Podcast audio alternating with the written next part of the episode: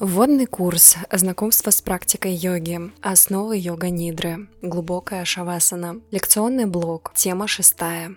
Медитация.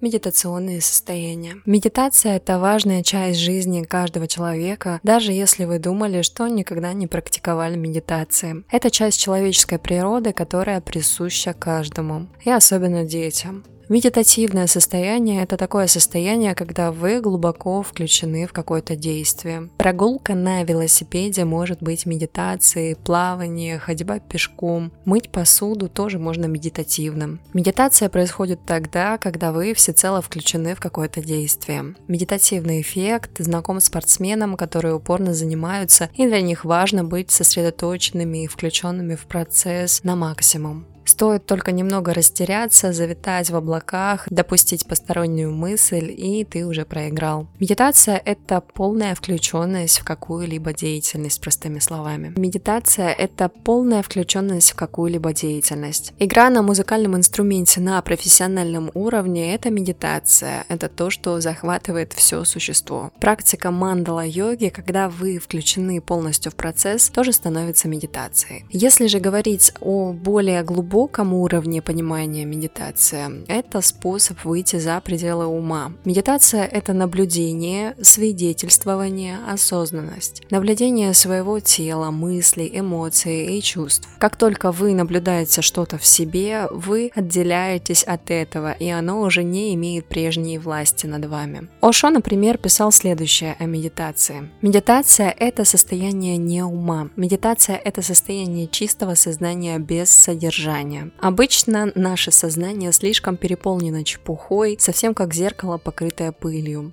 Ум – постоянное движение мыслей, движение желаний. Движутся воспоминания, движутся амбиции. День приходит, день уходит. Даже когда вы спите, ум функционирует, он грезит. Это по-прежнему думание, это по-прежнему волнение и печали. Он готовится к следующему дню, продолжается фоновое приготовление к новому дню. Такое состояние не медитация, как раз противоположное и есть медитация. Конец цитаты. Медитация в буддизме, если говорить простыми словами, это духовная практика, направленная на достижение главных целей буддийской культуры освобождение от сансары, достижение нирваны, обретение состояния архата и Будды, любви, сострадания, сорадования, невозмутимости и других подобных состояний. Медитативный эффект, по сути, формируется через практику восприятия сигналов, наблюдением за сигналами органов чувств. На своих занятиях я использую элементы тантрических техник. Тантрические – это значит направленные к органам чувств. Подключение тела к практике происходит через осязание и ощущение. Благовоние воздействует на обоняние, слух, звуки мантры, тибетская поющая чаша, зрение – дришти, отстройка взгляда, визуализации.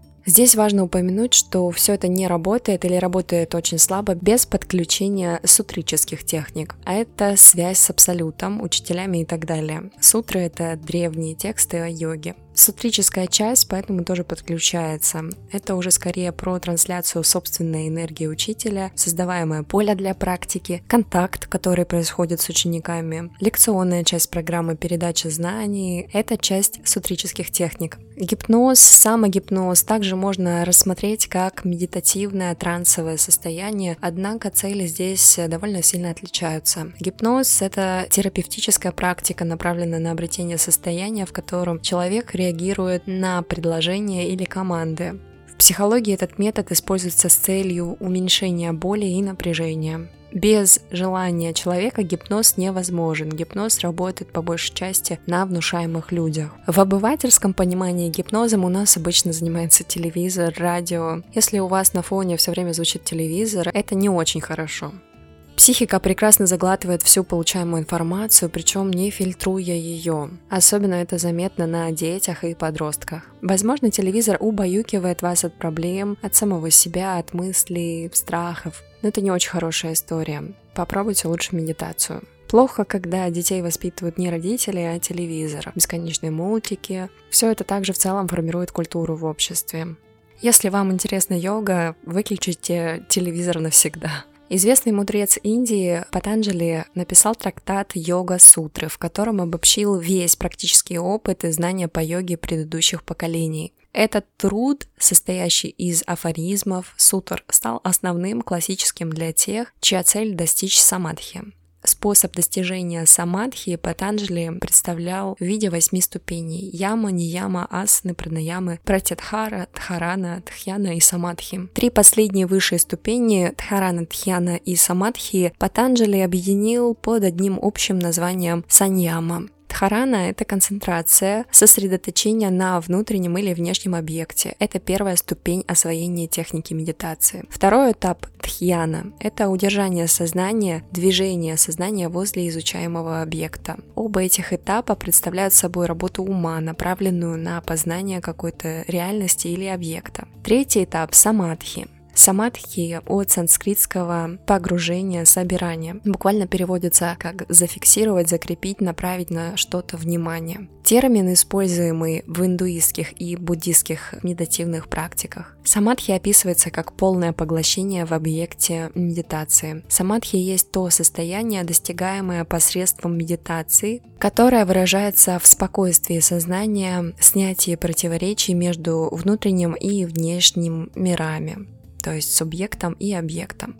Таким образом, практики йоги, ее методы воздействия направлены на получение медитационного эффекта, высвобождение энергии, которая происходит за счет переключения внимания на себя, на свое тело на первых этапах это выход из головы, из мыслей. Этот выход из головы, из мыслей освобождает мышление от переживания болезненных и тревожащих мыслей, состояния тревоги и постоянного напряжения по крайней мере, на время практики и на некоторое время после нее. А дальше уже у вас работает автопилот, ваша привычная программа реагирования. Степень воздействия йоги, глубины медитации, их влияния на сознание зависит от многих факторов. От ваших привычек, способов реагирования и взаимодействия с людьми. От того, как вы живете, о чем думаете, через какую череду состояний испытываете. Это ваш путь, книги, которые вы читаете, видео, которые вы смотрите, с кем вы общаетесь, чем наполнено ваше сознание и что представляет из себя ваша личность.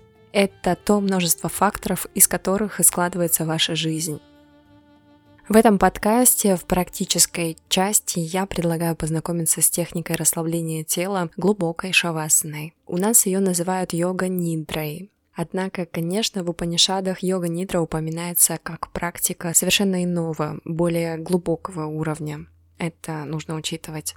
То есть это подготовка к глубокой практике. Эффект практики мягкий, расслабляющий, возвращающий к ощущению «я есть». Я предлагаю несколько разных вариантов начитки от разных авторов с небольшими изменениями. Вы сможете отследить эффект той или иной практики на личном опыте. А с вами была я, Наталья Грицкевич, Тата Джойти. Подписывайтесь на мою страницу в Инстаграм, здесь много полезного о йоге и психологии. Успешной вам практики и реализации. Если подкаст оказался вам полезен и вы бы хотели поддержать его дальнейшее развитие, выход новых выпусков, вы можете оказать финансовую поддержку проекта любым удобным вам способом разово или на постоянной основе. До новых встреч!